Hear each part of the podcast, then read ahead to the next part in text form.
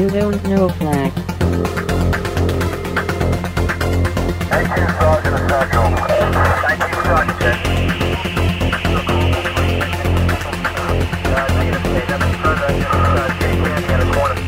You, don't know Flack.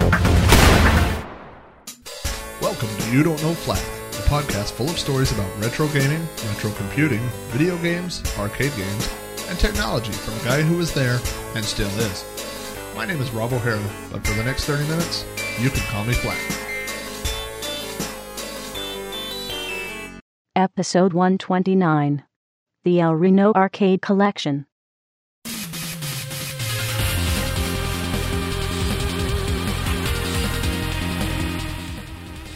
Hello, and welcome to episode 129 of You Don't Know Flack. Today is Sunday, March 23rd, 2013, and I am your host, Rob Flack O'Hara. Today on You Don't Know Flack, we'll be talking about my El Reno arcade collection. I got some comments about episode 128, uh, the last episode, about the Commodore 128, and one was just a one line comment that came off of Twitter from Dr. Quest. Uh, Chris, by the way, Dr. Quest is such a badass Twitter handle. I love that. Uh, but Dr. Quest said that the introduction to that show sounded too, it was too long because I call it an introduction. And maybe if I called it something else, like um, the news and feedback section or something like that, it wouldn't seem so long. But by calling it the introduction, it seems long. And I thought that's a that's a great comment. You know, uh, it's all about managing expectations, right? And um, so, anyway, I'll be talking a little bit about last week. I, I was uh, on a road trip last week for work, but um, while I was in a hotel, I spent some time playing Commodore 64 games. And for some reason, on my emulator, I had turned off the turbo mode, which I normally turn on when I'm loading games. So I had started a game loading and went to the bathroom and then came back and the game was still loading and my first thought was that the emulator had locked up and i began looking and then um, right as i sat back down it said ready and so I realized it hadn't locked up, uh, but it had still been loading, and I had turned off the turbo mode. And that was not uncommon back then. Um, Commodore had notoriously slow disk drives for all you guys that remember back in the day, and especially if you didn't own um, a fast load cartridge or something like that. Games could take forever.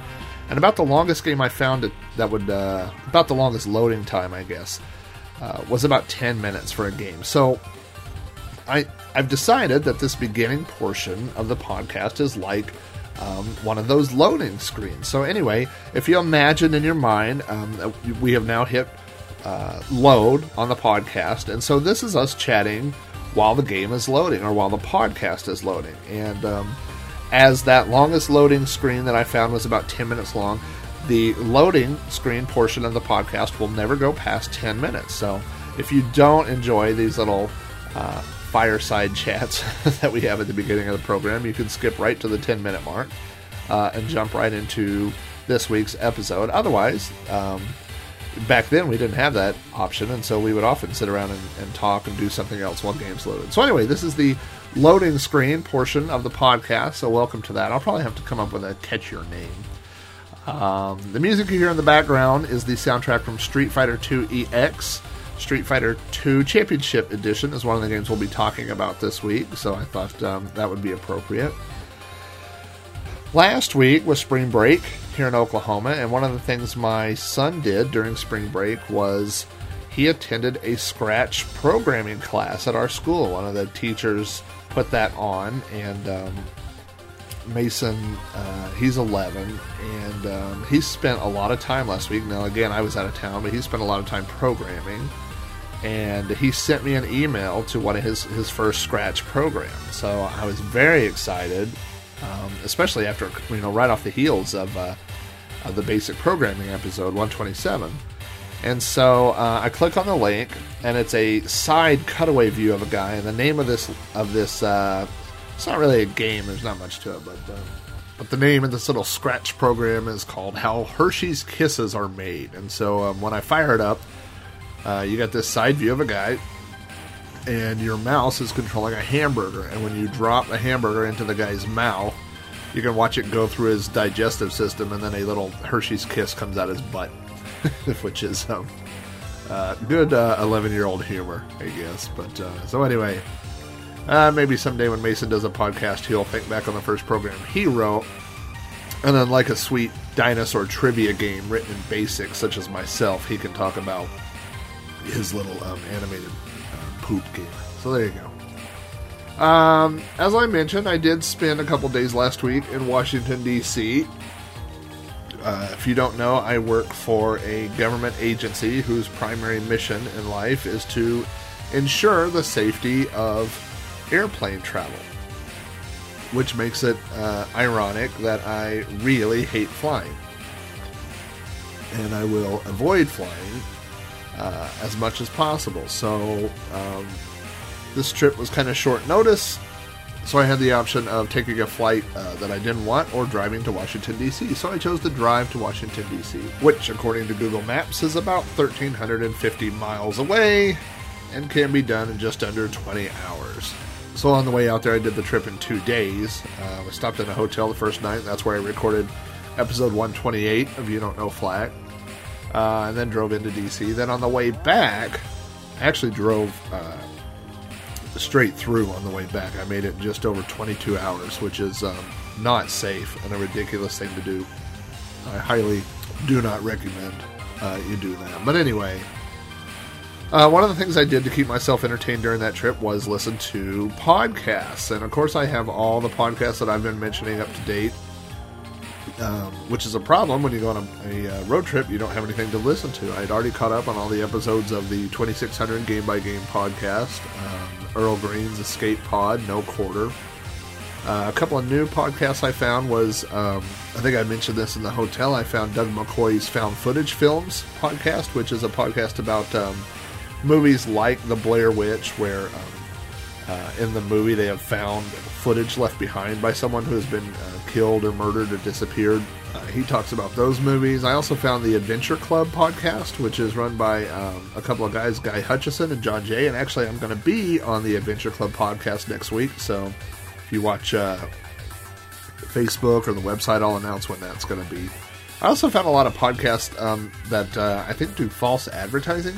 Like I found um, one podcast, and I'm going to say it's called something like um, "The Last Quarter in the Arcade" or something like that. I just searched for terms like, you know, arcade, retro arcade, retro games, stuff like that. So I find this podcast, and it's called something like that, uh, "Last Quarter in the Arcade," and I'm sure it's a good podcast.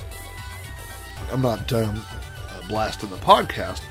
But I listened to two or three episodes and they never mentioned an arcade game. So, I mean, they talked about PC and console games and, and newer ones. So, um, I added a lot of podcasts during the trip that I ended up deleting. So, but anyway, uh, I did did catch up on some podcasts last week. Um, I also took um, two Chris. Well, one was a, a Valentine's Day gift I bought for myself, and one was a Christmas present. For Valentine's Day, I bought myself a Super Nintendo style USB gamepad, which plugs into your PC and you can play uh, games with it. So I took that with me on the trip. Did some. It works great with uh, MAME and with the Commodore 64 emulators. Also for Christmas, I got the 8-bitty iCade Bluetooth gamepad, um, which is compatible with the iCade, so it's made to work with um, the iPad and it works with Android tablets and there are lots of games that support it. But it's a instead of being like the iCade, like the whole cabinet, it's just a gamepad that you hold. It looks like an old NES. It's styled like an NES gamepad, but it has four uh, buttons instead of two, and it also has two shoulder buttons. So, but I got it working uh, very quickly with iMame on the iPad and the Atari Classic Collection. So, so that was cool did uh, played with that. I want to mention that this episode we have a, a sponsor for this episode who goes by the name of Hex Crasher, and uh, Hex Crasher runs ArcadePerfect.net. So if you haven't checked that website out, go check out ArcadePerfect.net. Uh, you can find Hex on Twitter at uh, twitter.com forward slash arcade underscore perfect. Uh, arcade Perfect has lots of pictures and articles about current and old arcades. So if you're into the arcade scene at all, uh, and you want to see pictures of uh, current and retro arcades, there's some super cool stuff on there. And actually, I have a guest article that I'm working on for them. So, so be sure to check out arcadeperfect.net. And speaking of arcades, it looks like the podcast has finished loading. So I'm going to type run here on my trusty Commodore 64, and that will get us started on episode 129 of You Don't Know Flack, my arcade collection in El Reno, Oklahoma.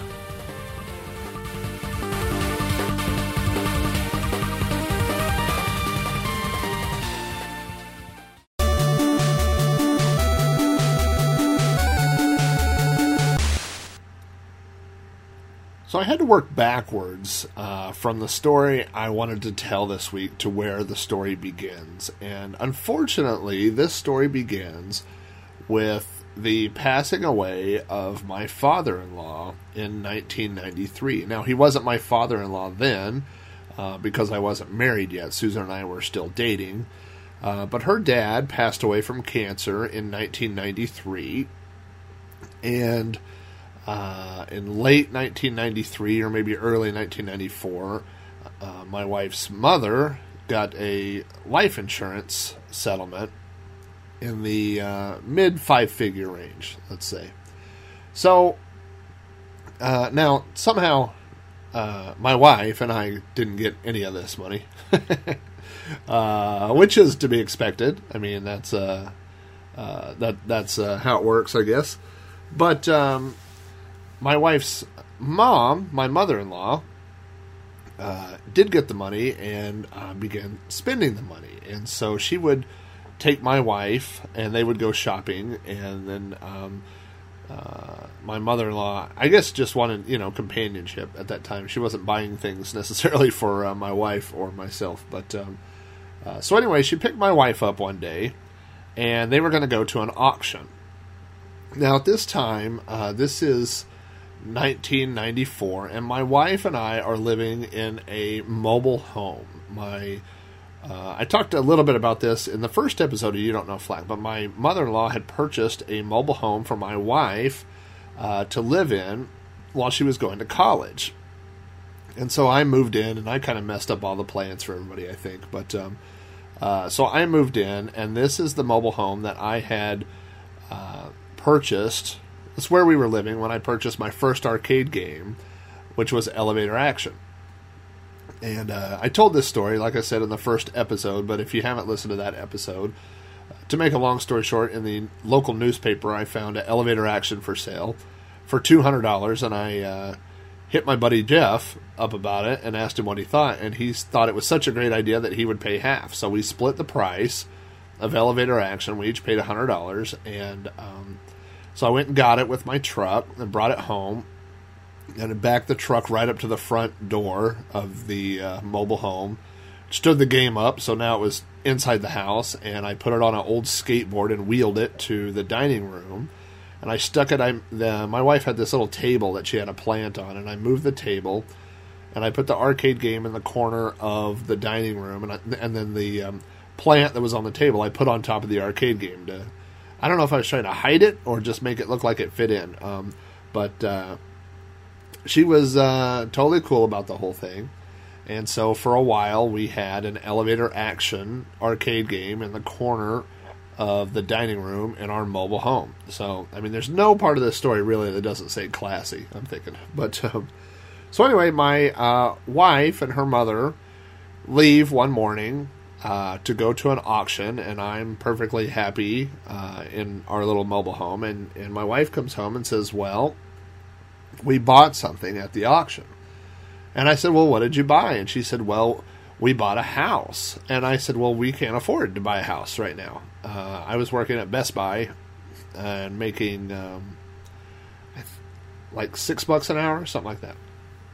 And she says, No, well, my mom actually bought two houses and they're on the same property and they're in a, a town called El Reno, which is about 15 minutes uh, west of where we were living. So, uh, so the uh, agreement was that my mother-in-law would carry uh, the note or whatever for these houses. Actually, uh, no, I mean she um, she paid cash for the houses, and but the deal was is that we would pay her rent, and um, so the two houses together, both houses were $75,000. So we figured that, um, you know, the, the houses were comparable, so that the house would cost us $37.5.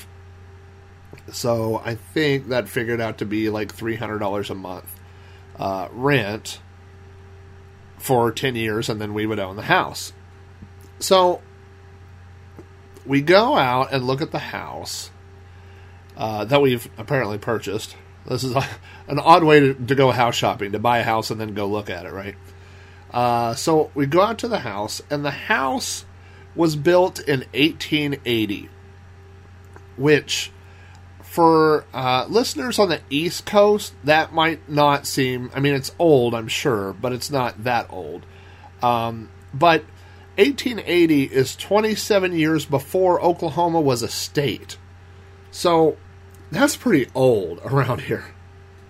Um, El Reno is named because it's near Fort Reno, um, which is a um, a military fort which was located right off of Route 66. So Route 66 runs through uh, the town I live in and grew up in Yukon, Oklahoma, but it also runs through El Reno. So this house um, was originally, if uh, I would say, like perfectly square, and it was two stories. So it was a square house, and then on top of it was another square house, um, and each of these had four rooms. But what had happened over time is that the house had been added onto uh, to make apartments, I guess, because uh, El Reno is also a college town. So the house had had two additional apartments built on, one in the, the rear of the house, and then one kind of to the side of the house, which um, the add-ons were were more um, modern, I guess.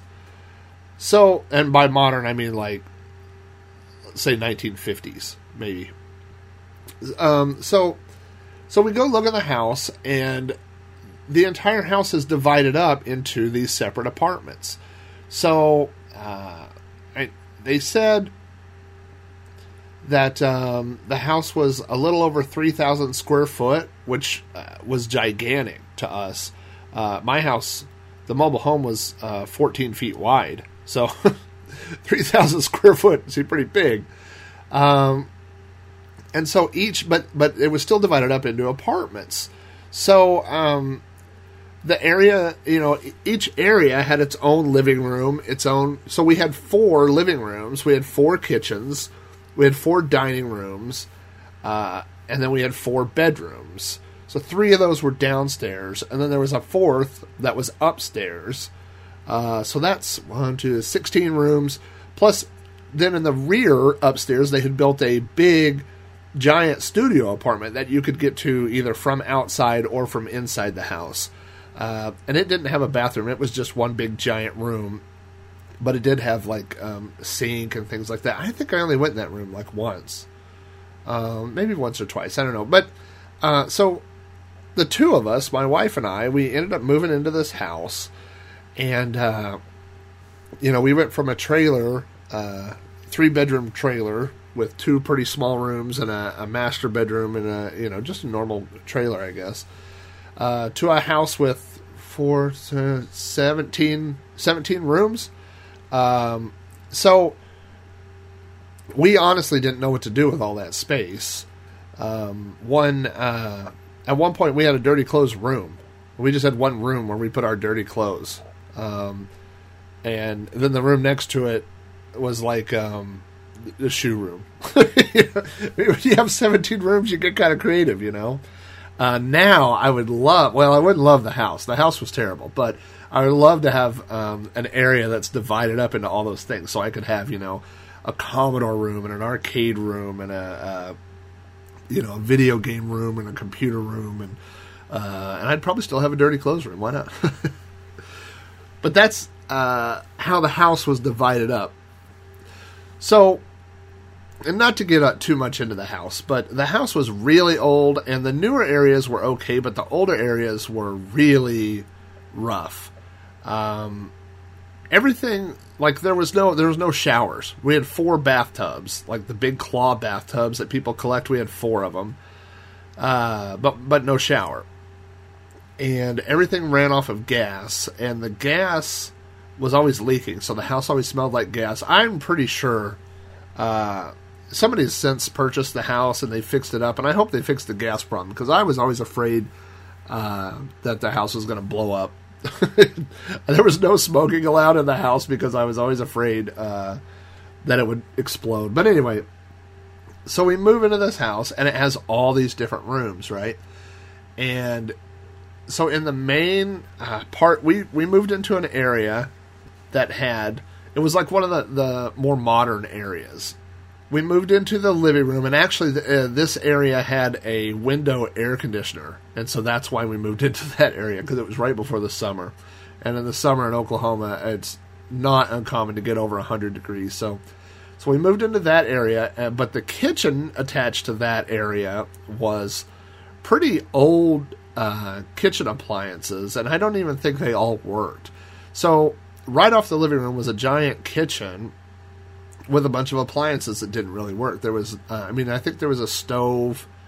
Um, that may have been the only thing in there. There was no fridge in there. I remember that. So, so we had this giant room right off the living room, and I ended up moving my elevator action arcade game in there.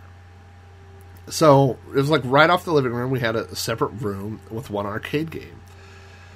And around this time, uh, I think my dad pointed it out to me that there was an arcade auction coming up in Oklahoma City. And so my dad and I took his truck and we went to this auction. And I've told this story before, but um, I know it's in Invading Spaces, and I know I've, i think I may have retold it even on um, one of the podcasts. But so we go to the, the auction.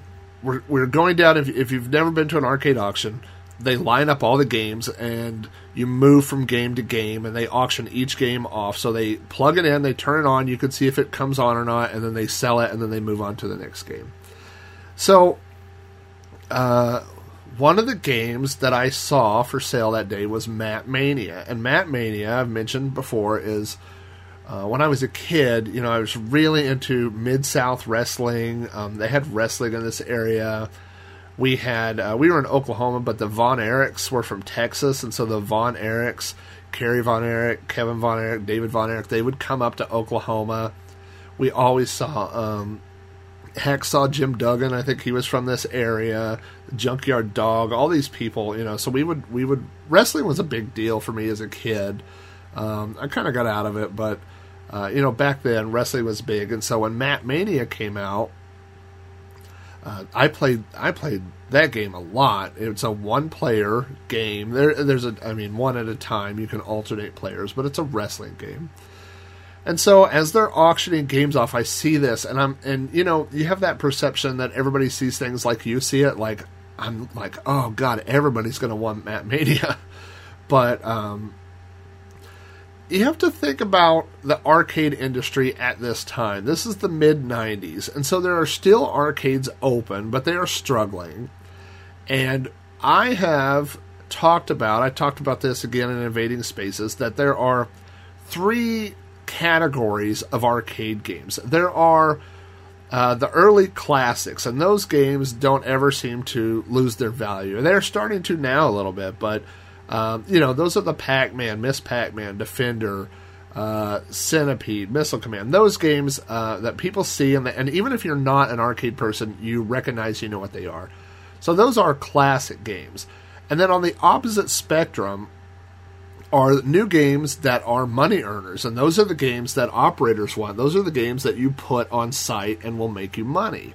Uh, so you know this is whatever the uh, hunting games, the shooting games, the bowling, uh, not bowling, uh, golf, you know, golden tee, those type of games are money earners. But there's this big window in between of games that nobody cares about. Now, you might say uh, there are certain games that are collectible because they may have a tie-in, like for a license. Like uh, you know, I had a RoboCop game or a WWF wrestling game. Those are kind of exceptions because you can. They have a market not just for arcade collectors, but also for whatever that tie-in is. Like you might have somebody who's interested in wrestling, interested in a WWF game, but there's so many games during that time that were released in the late 80s uh, all the way through the 90s that don't have any sort of crossover marketability that are more or less worthless. I mean, they're worth less than the sum of their parts. You could take a game like Mat Mania, uh, if it works, pull the board out, sell the board, pull the uh, monitor out, get rid of the monitor, convert it to something else, whatever. I mean, as a game, it's not worth that much, but the parts are probably worth more than the game is. But anyway, So I'm at this auction, and I registered just in case. You know, you never know. Uh, some great deal comes up, and we get to Mat Mania, and, um, like I said, I, I know I'm repeating myself here, but long story short, I ended up getting the Mat Mania game for twenty five dollars, and it worked. Um, it was missing uh, the graphics, the bezel that go around the monitor. You could actually see into the cabinet around the monitor. Uh, but it had the marquee and the control panel and everything else, and it was definitely a, a conversion cabinet. Um, but yeah, I ended up getting uh, Mat Mania. So I get Mat Mania and I take it home, and now I have two arcade games sitting side by side. So now the wheels start turning. Okay, now I'm not a guy that owns an arcade game. Now I'm a guy that that buys arcade games. Like I'm going to have more than one arcade game. I have two, and, and I have room for more in this little room. And it's funny how arcade game collections tend to fill the space in which you put them. Actually, they always seem to get a little bit bigger than the space that you give them, which has been uh, my experience anyway. So, uh, so like I said, first game that I had was Elevator Action. I bought that out of a newspaper. Uh, paid two hundred for it. That is the uh, 1983 game uh, by Taito. Uh, and if you are a fan of elevator action or don't know that much about elevator action, you can check out episode number 10 of the No Quarter podcast, and they did their they played elevator action and did the review. So I'm going to talk about. I ended up with six games in my little uh, arcade room there in El Reno, Oklahoma. So I'm going to talk about each of those six games just briefly. I'm going to talk about. Uh, well, I, I, other than uh, well, I, I guess I'd, I could say I talk about where I got them, what I paid for them, um, and what I learned by owning them. So the elevator action, like I said, uh, two hundred dollars. Bought it out of a newspaper. I guess what I learned from owning elevator action was uh, when I went and picked it up, it was a guy had it in his home arcade, and I had never seen a home arcade. He had a converted garage that they had turned into like a den, but then uh, it was more like a game room, and there was a wall of arcade games. He had a pool table and stuff like that.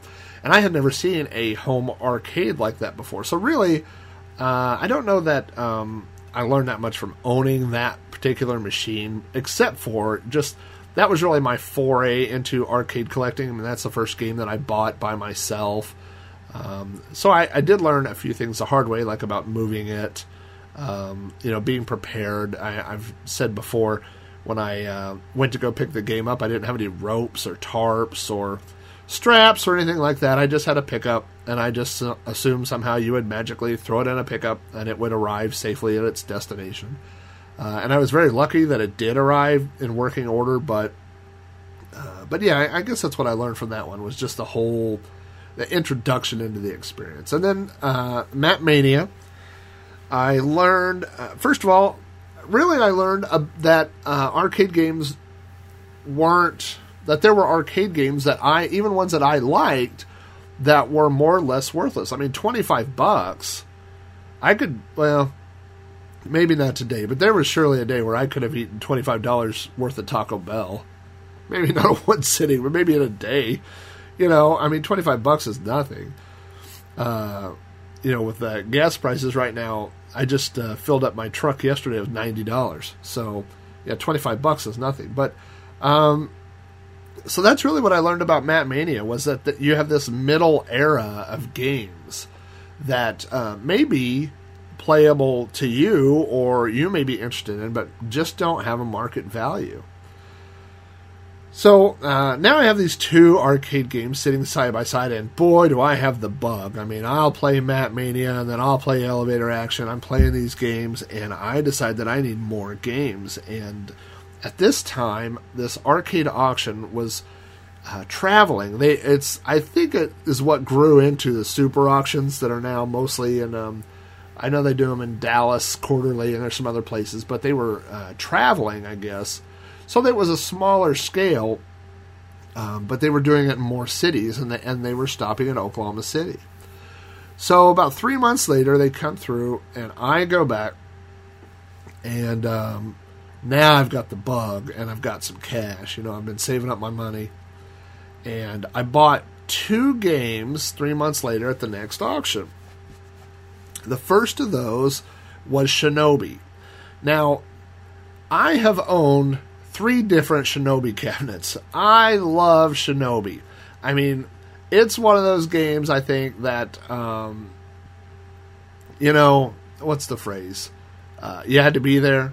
Like, I was so into, and this is um, probably an upcoming, maybe very soon upcoming uh, topic for You Don't Know Flack, but in the 80s, I was really into the ninja uh, culture or subculture or whatever. I was into the ninja movies. I had a ninja suit. I had foam rubber nunchucks and rubber ninja stars and real stars and a blowgun. I mean, I really, if you were in the Oklahoma area looking for somebody trained to be an assassin, like if you needed, um, you know, a ninja mission run by an overweight 13 year old, I was your guy. I could have made that happen. Um, but um, I was really into uh, the whole ninja thing. I took karate for a lot of years, and um, so when Shinobi came out, Shinobi came out. It was a 1987 game released by Sega, and it was like the culmination of all this stuff. I mean, it was 16-bit graphics by Sega. It had great sound, um, and it had ninjas, and. Uh, so when I saw that game, I, I just fell in love with the game Shinobi. And um, so when I saw it at this arcade, I was like, oh crap, I love Shinobi. And um, I paid $25 for Shinobi. So, you know, I'm, and, and um, the auctioneer, when it fired up, the auctioneer said, um, now it doesn't have sound. Said this game doesn't, for some reason, the sound isn't working, but it's probably a loose wire going to the speaker. And I thought, hey, I can fix a loose wire, you know? So ultimately, what I found out about Shinobi, if you want to fast forward, is that uh, Sega, during their 16 bit era, began using what we now refer to as suicide chips. And these are chips that contain, uh, they're encrypted. And the thing that decrypts them runs off of a battery. And this is all mounted to the board. And the reason is because um, I guess arcade manufacturers were really worried about their competitors pulling chips off of the board and uh, probably not dumping them like we think of, you know, for preserving them for MAME, but um, you know, making bootlegs. This was to protect, um, you know, from somebody pulling the chips off and making copies of your uh, arcade hardware. So the way that they got around this was they encrypted parts of the board, and the part that decrypted it runs off of a battery which is connected to the board. So if you pull the chip off of the board, it's no longer decrypted and it doesn't work. So it's a fairly ingenious little protection scheme. The problem with it is is that those batteries eventually go bad and that they begin leaking battery acid. And if you look at a Shinobi PCB, the, the uh, printed circuit board, the chips that run the sound are right underneath the battery. So when you buy a Shinobi machine that doesn't have sound, it is probably not a loose wire that is causing this machine to not have sound. It is probably the fact that the battery is leaking battery acid all over the PCB, which is what happened in the case of my Shinobi. So this is um, this causes two problems. The first problem is battery acid is now all over the board and it has eaten up the sound chips. Number two, when that battery completely goes bad, which it probably is since it's leaking battery acid, uh, the game won't work because now the part, the decryption process that is run by the battery no longer works. So not only have you bought a game now that's probably has uh, battery acid damage, but it won't work very much longer. Now there are ways uh, to fix this. I've learned later in life, much later after I owned uh, and got rid of Shinobi. There are unencrypted versions of the chip, so you can pull that chip off and burn a different chip with an unencrypted version of the code and plug that back into the board. That's one way around it. The other way is uh, you can replace those batteries. Now, of course, it's a delicate process because if you remove the battery, the decryption part no longer works. So you have to, you know, jumper another battery in line, remove the old battery, replace it probably with a battery case, um, and and fix it that way. So, but So I finally owned Shinobi, and uh, it had no sound. And to be honest, I didn't care. I love Shinobi so much that I would play Shinobi um, with or without sound. Didn't matter to me. Uh, but I did learn from owning that two things. One, I learned all about the problems of uh, 16-bit Sega games and Shinobi uh, specifically, and the suicide batteries and all that stuff. So I got to learn all that. Uh, and the other thing I learned is that sellers, especially auction sellers, will tell you anything. And in a previous episode, I know I uh, about I have an episode about arcade auctions. So between that episode and the first episode, you may have heard some of these stories. But I went to an arcade, uh, an arcade auction, and I found a Frogger machine. And long story short, the Frogger machine was completely gutted. I mean, there was nothing in it but dust and ashes. Uh, I mean, just completely empty. All the wiring, all the copper, everything had been stripped out of this machine. And so uh, when the auctioneer got to it, they said, "Well, turn it on." And uh, you know, obviously, when they flipped the switch, nothing happened. And the auctioneer stood there before all of us and said, "That game was working earlier today. I don't know what's happened, but you know, this might be an opportunity to get a, a working game that might need a, a small repairs or whatever." Now, that's BS. I mean, it's going to need. Uh, if that game was working earlier, I you know I think I joked before then it was either uh, another miracle like uh, like of biblical proportions that that game uh, was displaying Frogger on a machine with a monitor with no power. Um, just not possible. That game was not working. So uh, yeah, I I've learned. The more you learn about arcade games, especially in uh, when you're buying and selling, going to auctions, it's really to protect you. Um, so the more, like I said, when you see what games are doing. I mean, I'm not saying don't buy a game that doesn't work, but if you know more about repairs and you know you see a game that's not working, you might know what's going to go into those repairs. I bought a um, Neo Geo game one time, and not as part of the El Reno collection. Um, but I bought a Neo Geo game at an auction, and the controls didn't work. And I thought, you know, I, it can't. It didn't seem like it was a board issue. It didn't seem like. I mean, the board was working. It had sound. It was playing, um, and the other buttons were working. It was just the joystick. And when I got it home, one of the ground wires uh, had been cut. Going and um, on most control panels, you'll see that the ground wires are just daisy chained between all the buttons and all the joysticks. So it just goes, you know, from one to one to one to one to one, all the way back to um, the ground on the harness and that ground wire had been cut, which caused all the buttons to stop working. So I found that ground cut, fixed it, and that cabinet worked great. I had it for a long time, and I sold it. It's one of the ones I sold when I moved last year. So uh, that machine worked for for ten years. So by knowing more about um, games and specific game problems and stuff, um, you know, like I said, uh, it allows you to know if a repair is going to be within the scope. You know, if you see a dim monitor uh, and a seller tells you, well, it's probably a brightness adjustment. Well, guess what? It's not a brightness adjustment. Or they would have turned it up and they would be charging you more money. It needs a cap kit. And so you just need to weigh inside your head uh, is that, you know, a time and money and skill um, investment that you want to put into a game? And a lot of times it is. You know, you can buy cheap games that need small fixes that whatever um, the seller wasn't able to do, didn't have the time to do, or didn't have the interest in doing. So, uh, but anyway, so that's what I learned about Shinobi is that a seller will tell you anything to sell you a game, and boy, did they tell me. Probably a wire to the speaker. Yeah, right. Um, so the other game I bought at that auction was um, Street Fighter Two. Now, I bought um, this Street Fighter 2, and um, I didn't check it out before the auction, so they turned it on. I saw it playing or whatever. Uh, and I bid, and I think I ended up getting it for $50. So this is a lot of money. $50. I mean, you know, Shinobi is only 25 Mat Mania is only 25 So now I'm really, really up in my game. I'm moving up into the $50 range, right? And so I'm loading up my games after the auction. Now, at this time, I didn't even have a trailer. We had my dad's pickup.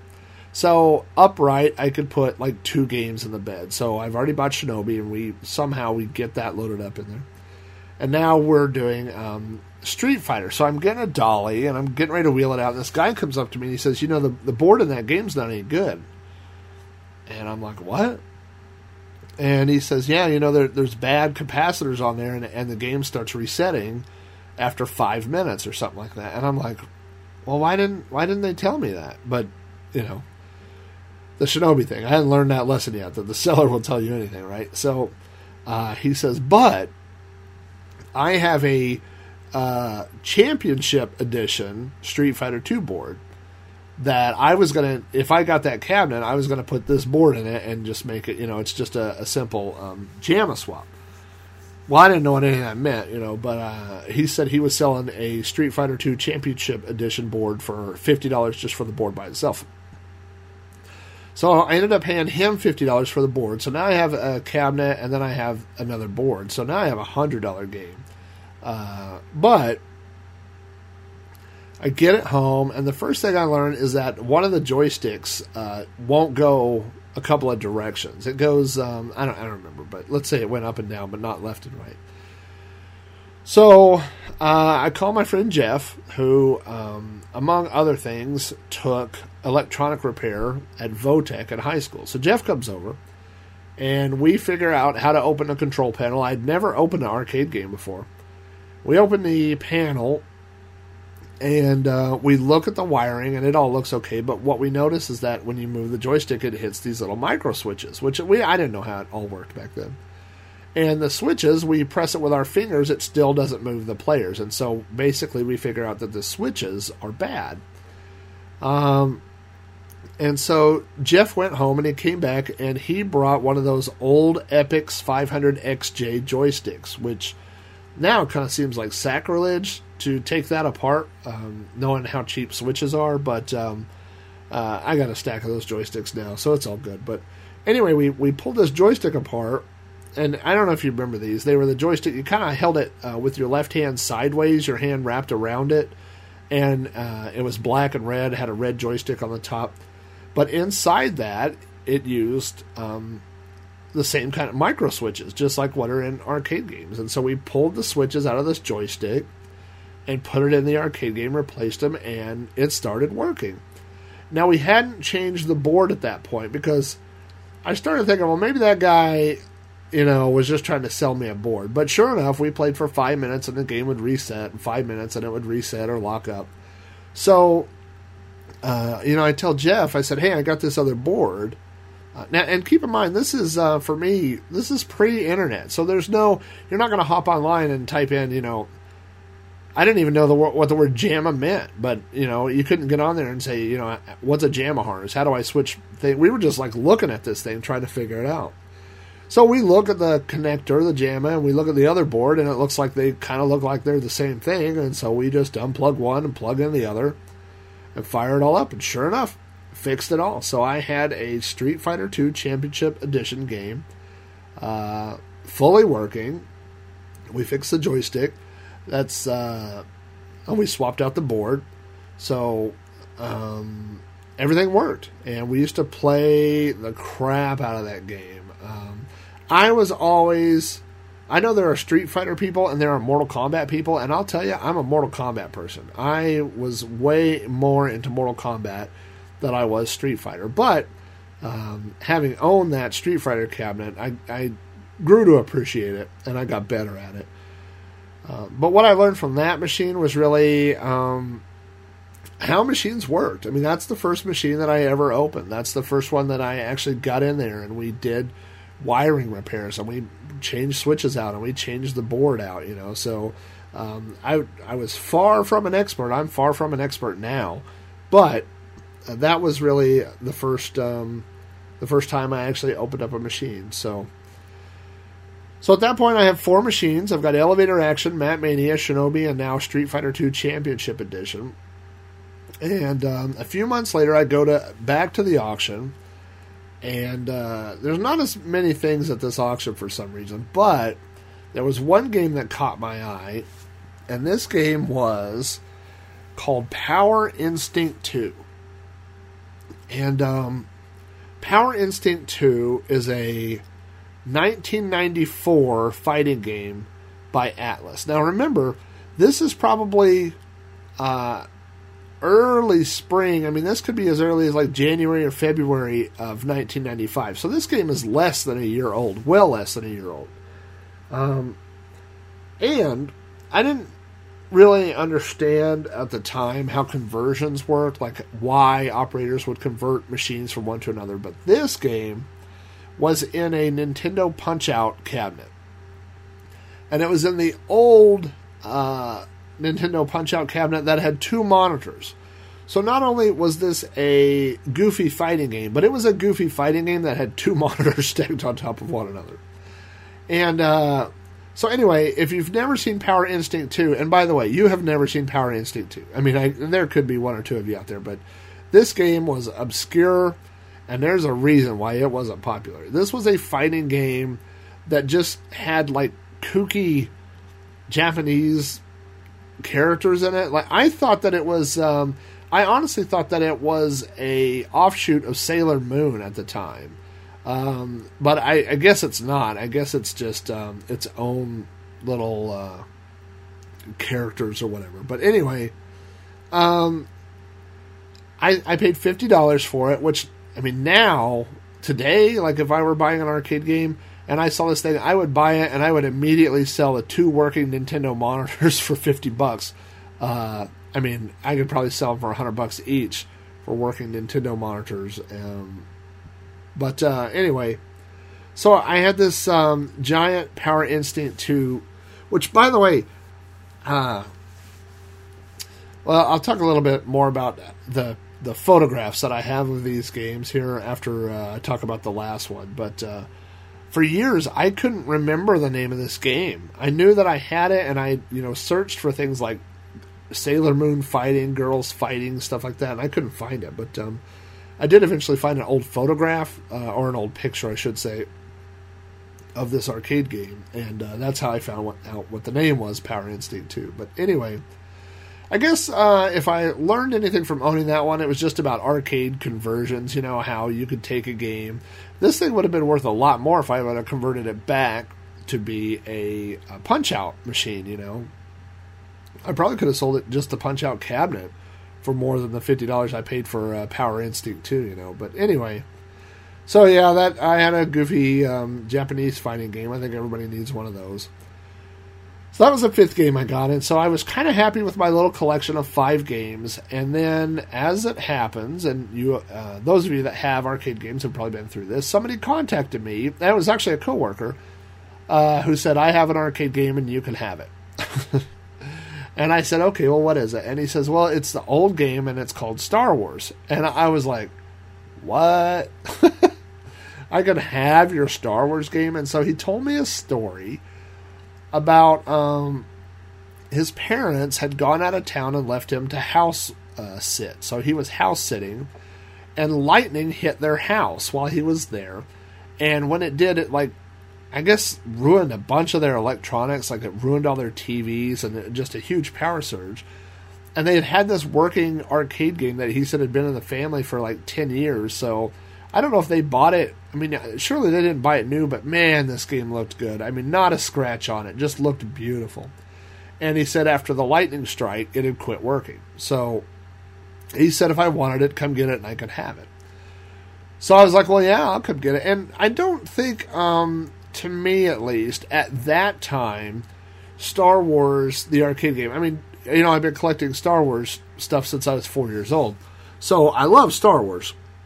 And I love arcade games. So I definitely wanted this machine. But I don't think, as far as in the collector community, that um, a Star Wars arcade game had the clout that it has now. It wasn't, um, I don't think it was like a holy grail back then. Um, but, uh, you know, yeah, it was a free arcade game. I'd take that. So I went and picked it up, threw it in my truck, came home, plugged it in. Sure enough, it didn't work. And that damn game sat there.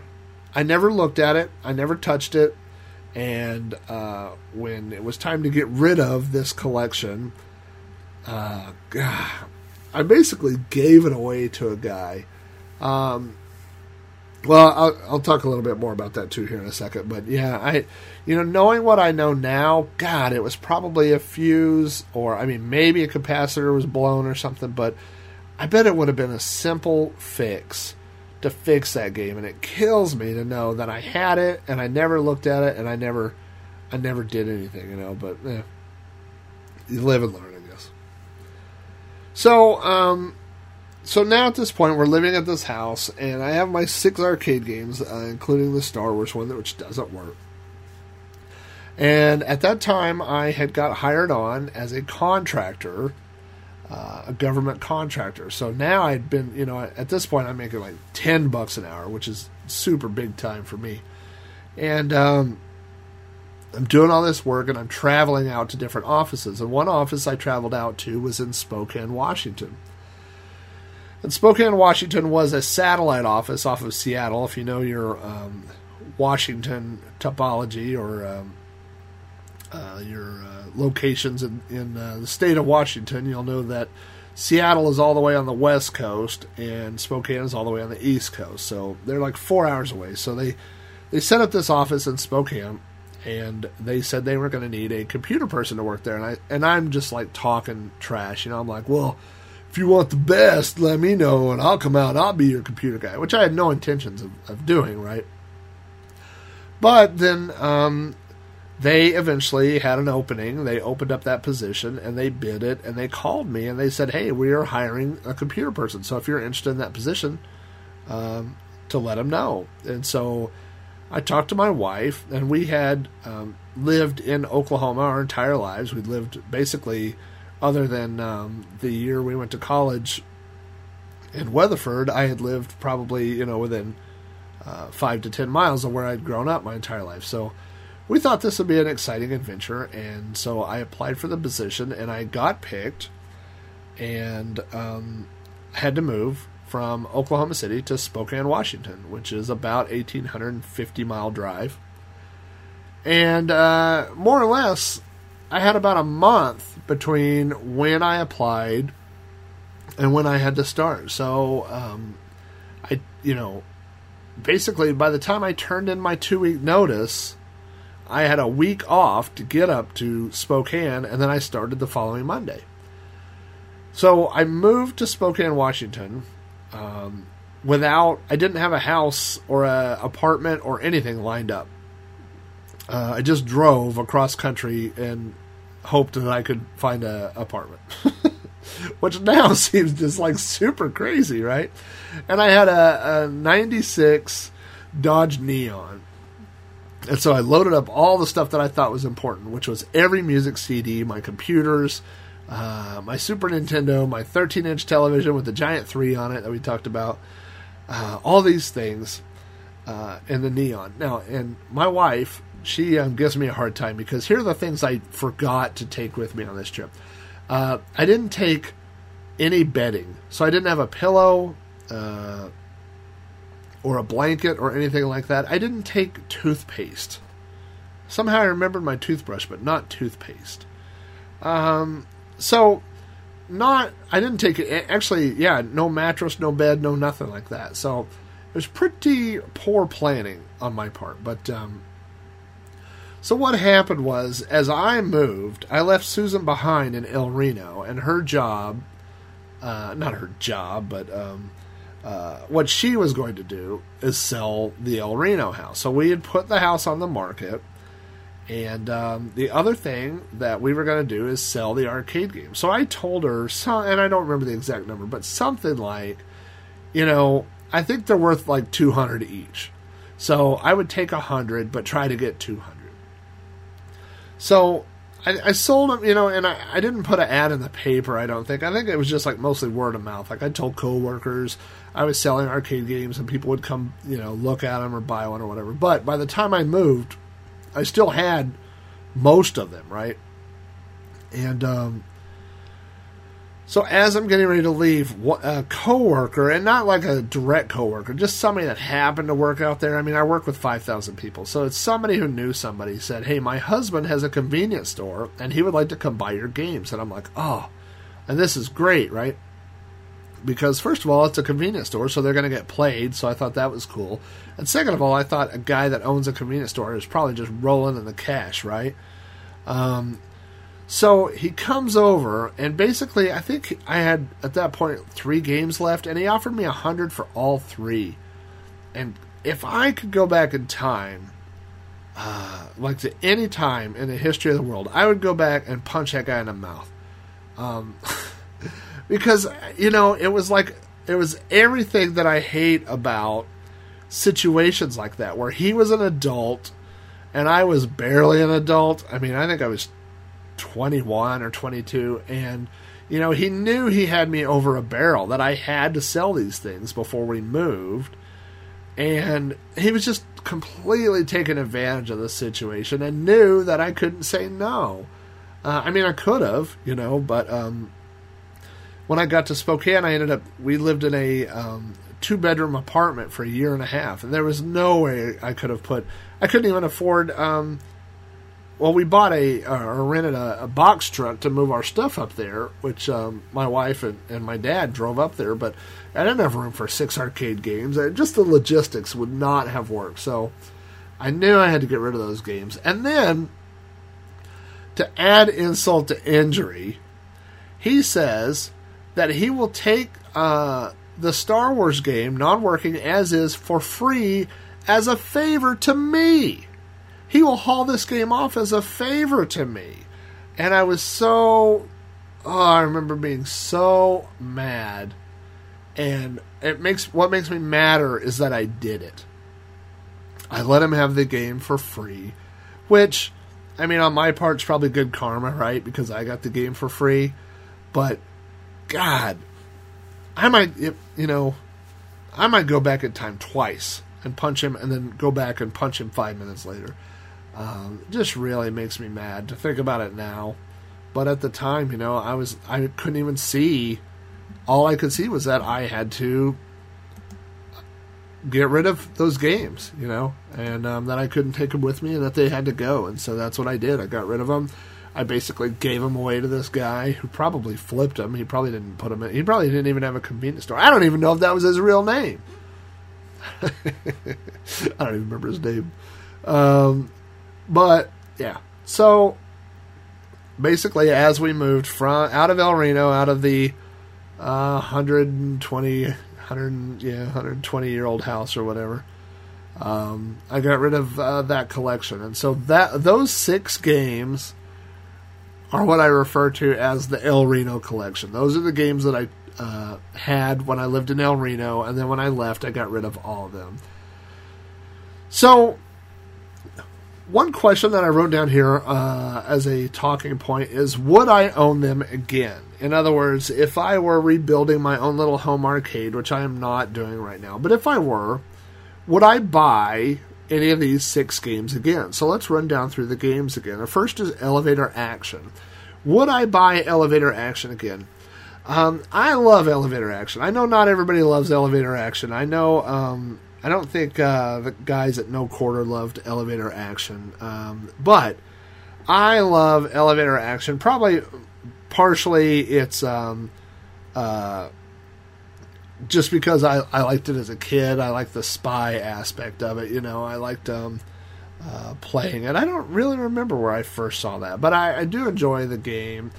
And one thing I like about elevator action is I think I've got to the third level a few times. I may have got to the fourth. I don't know, but but um, what I like about it is it's not like Q*bert or something. Like I had a Q*bert machine, and you know to get to my high score level, I would have to play for like thirty to forty minutes, something like that. So elevator action's not like that. I mean. My my uh, highest score ever is probably I mean less than ten minutes. So um, I do like that you you know you would gear yourself up, play around or play a few rounds, and then be done with it and come back to it. So now, would I own elevator action again? Probably not, and um, we may hear this a few times, but uh, it's easily maimable. In other words, it plays very well in MAME. Um, you have a joystick and you have two buttons, one for shooting and one for jumping. Um, this is all stuff that translates great to MAME. I've played elevator action on iMAME on the iPad, and it plays just fine. Uh, so this is probably not a machine I would replace someday, even though I enjoyed it. Game number two, Mat Mania. Um, what when I think about Mat Mania, I think about we had Mat Mania at the convenience store by my house. So during the summers, I would walk or ride my bike or later my go kart uh, up to the convenience store, and we would spend all day playing Mat Mania and Asteroids and Track and Field. Um, and it was a contest. I think there's either four guys or five guys, five opponents that you have to go through to get um, to get to the championship belt, and then after that, you just randomly keep playing opponents. I've never tried, but I suspect I could be the world record holder of this damn game. I don't. Um, I mean the like many games of that time, it's presented in a three dimensional manner, but it's actually a two dimensional game. Uh, so what that means is when you move, uh, you know, you're looking at a wrestling mat, and when you move up higher or back uh, in the game, uh, you're you're on a different plane, and so the character that you're fighting can't turn. Like he can't turn to his right and punch like up on the screen he has to move up and then punch left where you're at. So once you realize how the computer uh, program is running, all you have to do to get away from somebody is to move up or move down, uh, and then they have to follow you. So um, to beat Mat Mania, to beat any opponent, go near them and then move up or down onto you know a different plane per se, and then when the other when that character starts moving down towards you or up towards you, you're already punching, and they just walk into your fists of fury, and you punch them several times and knock them to the ground. And once they're on the ground, you can throw them into the ropes two or three times, do some flying elbows or or uh, reverse flying kicks, and um, then once you get them on the ground, you could go up on the turnbuckle, jump down two or three times, and you repeat that entire process: move up, move down, punch them a few times in the face just for good measure throw them into the ropes, knock them down, two or three jumps off the turnbuckle, and you pin them. And then you go to the next one. You can beat every opponent in about a minute, um, and then you just repeat it. Literally, I will repeat it until I get tired tired of playing. Like I have played games of that where I just quit because I was bored or because I had to go to work or do something. But there are times where I feel like I could play that game forever. Now, what does end up happening occasionally is your opponent will get the upper hand at some point, and then you can never turn loose. It's like if you've ever played Yie Ar Kung Fu and pole gets you in the corner, and then you just get a face full of pole 20 times, and you're dead. There's nothing you can do. And so that does occasionally happen um, in Mat Mania, but as long as uh, you keep moving, you know, up or down and staying away from those attacks, I feel like I could play Mat Mania pretty much forever. Um, so maybe I'll try that. Maybe I'll try playing it forever. that sounds like a fun time. Um, so anyway, you know what? I, have seen. Uh, God, this is going to go off topic. I'm going to do this really quick, but I have seen um, some people do some fundraisers for arcades. Uh, well, I mean, they do fundraisers for like sick kids or something. I don't know, but they do it by playing games. You know, I should play Mat Mania for 24 hours. I'm going to get a camera. I'm going to figure out how to do this. We're going to raise some money um, for professional wrestling. because for old broke wrestlers, I know um, Jake the Snake Roberts uh, just did a Kickstarter. I just saw that, so we're gonna raise some money for Jake and all the poor wrestlers out there. I don't know if I could find something good to do a fundraiser for. I would do that. I would play Mat Mania for 24 hours. Anyway, uh, would I own Mat Mania again? Probably not, for the same reason uh, that I wouldn't own Elevator Action again, and that is that it plays just fine in MAME. Uh, it's a two button game with a, a eight way joystick, so it's the controls are pretty easy to emulate. Um, I do like Mat Mania. Mat Mania is uh, like as far as games that I enjoy playing, it's up there in the top ten, top twenty, somewhere like that. Like I really enjoy Mat Mania, but uh, it's just uh, it just doesn't. It's not very challenging, and uh, I just I don't know. I can't I can't see see tying up the space a game requires for Mat Mania. So, moving on to number three, Shinobi. Would I own another Shinobi? Well, the funny thing is, I have owned multiple Shinobis. I have owned three Shinobi machines. Um, after I got rid of the El Reno Shinobi, and I started collecting games again, I found a second Shinobi and I bought that Shinobi and I played it. Uh, but I, in the back of my head, I was always worried about that battery going bad. So I went to an auction and I found another Shinobi and I bought it. And I called it my spare Shinobi. So when people would come over and they would say, Why do you have two Shinobi machines? I would say, Because this is my main one and that's my spare one in case anything ever happens to it. And what's funny is the spare one did develop the stupid sound issue um, because I never turned it on. So it was off and that battery was never getting any electricity. And I think that's what caused it to um, start going bad. But so, uh, yes. And, and, I, and by the way, do I think that's ridiculous? Yes. I think owning a spare Shinobi machine is pretty ridiculous. But, um, so I did it. So I've had a lot of Shinobi machines. Would I own another one? Probably not. Um, partially for the same reason that I mentioned before. Uh, Shinobi has three buttons and an eight-way stick, so you know it's not um, that difficult to emulate. The other thing is, uh, you know, because the hardware issues associated with those Sega games. I had a Bloxeed uh, PCB, and it has the same problem now. It's died because the suicide battery. Same thing with the Shinobi. Um, I think um, maybe Altered Beast has the same problems. Um, I don't know. There's a website out there that lists them all, but uh, so I would probably steer clear of that just because, unless I was willing to find the unencrypted chip and do the burns and do all that stuff. But also, Shinobi, um, I don't think came in a dedicated cabinet. I think Shinobi was only sold, uh, only sold as a conversion kit.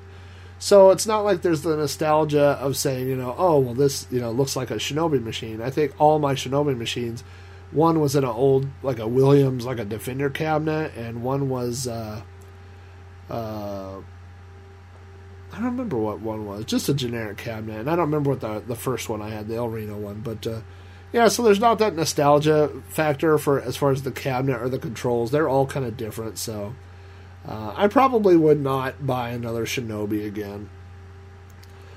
Next up is Street Fighter II Championship Edition. Um, and unfortunately for it and um, Power Instinct 2, well, Power Instinct 2 I wouldn't buy again because it's a horrible game.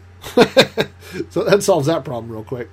Uh, Street Fighter 2 I probably wouldn't buy, but um, I would, you know, I would probably buy if I were if I were building a home arcade game. I think you have to have a fighting game or two. I think people love fighting games, and it just depends on what era you like. Are you, um, you know, the '80s? Uh, uh, well, you know, in my arcade, in uh, when I had everything going at the old house, I had Karate Champ, which I love. Karate Champ. My offer is still out there.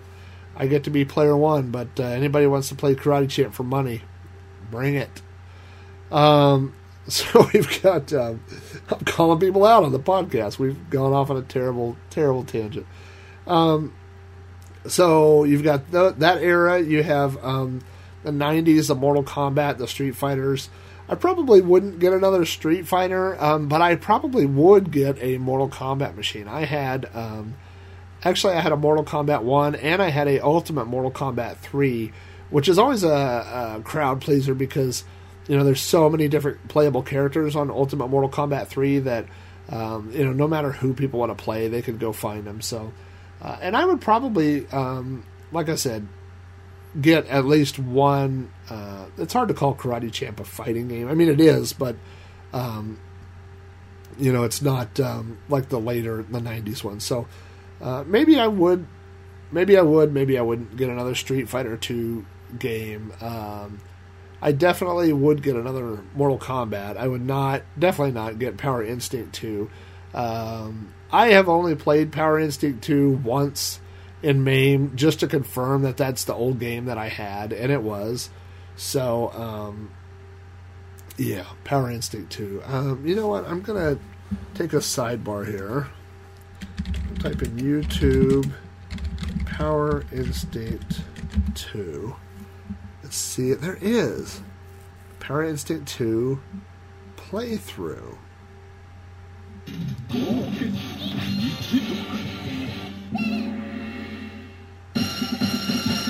Yes, this game is so horrible. There's an old lady right now that says ready. They're like generic Street Fighter 2. There's a ninja. That guy's name is Nyakuto Motoko, but it looks like Ryu. I remember this. This game is so terrible. Keith Wayne versus Thin Nin. I mean, it looks just like a Street Fighter 2 ripoff, you know, but um, I don't see the uh, the girls that I remember on there. But anyway, um, boy, what a terrible game that was. Yeah, I would never, I would never own that again. Um, and then let's see, what was the Oh, the last one was Star Wars, and I mean, I. I've seen Star Wars games for sale. My my friend Dean has sold Star Wars games. Uh, he had a sit down version of Star Wars. I mean, I would love to have Star Wars, but a couple of things. Number one, I mean that game is so repetitive. I mean, you only have two levels, and um, I'm not particularly good at it. I mean, I enjoy it, but I'm not. I mean, I could blow up the, the Death Star maybe maybe twice in a game, uh, and then I'm pretty much out. So. Uh, so I'm not great at the game, and I really I just won't pay the prices of a Star Wars cabinet. Um, I mean, I you know I was joking earlier on the podcast about being a big spender, moving up to the hundred dollar range, but um, you know, I I could count on one hand the games that I paid more than three hundred dollars for. Uh, actually, I could probably count on one finger the games that I paid more than three hundred dollars for. I could count on one hand the games that I paid more than two hundred for. So, um, you know, that was my range for buying games. I was a, a 100 200 300 dollar range kind of guy, and Star Wars games go from anywhere from a thousand to two thousand, and I just won't. uh, To me, it was just never worth that. Um, I like it. I'll play it when I see it, but um, to tie up that much money, uh, I, I just can't justify that in my head, especially knowing that, you know, it's something that's going to need repair eventually.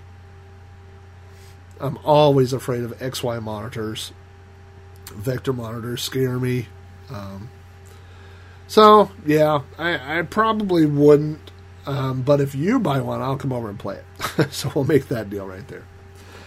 So anyway, that is the El Reno collection. Oh, you know what? I was going to talk about um, the uh, the pictures.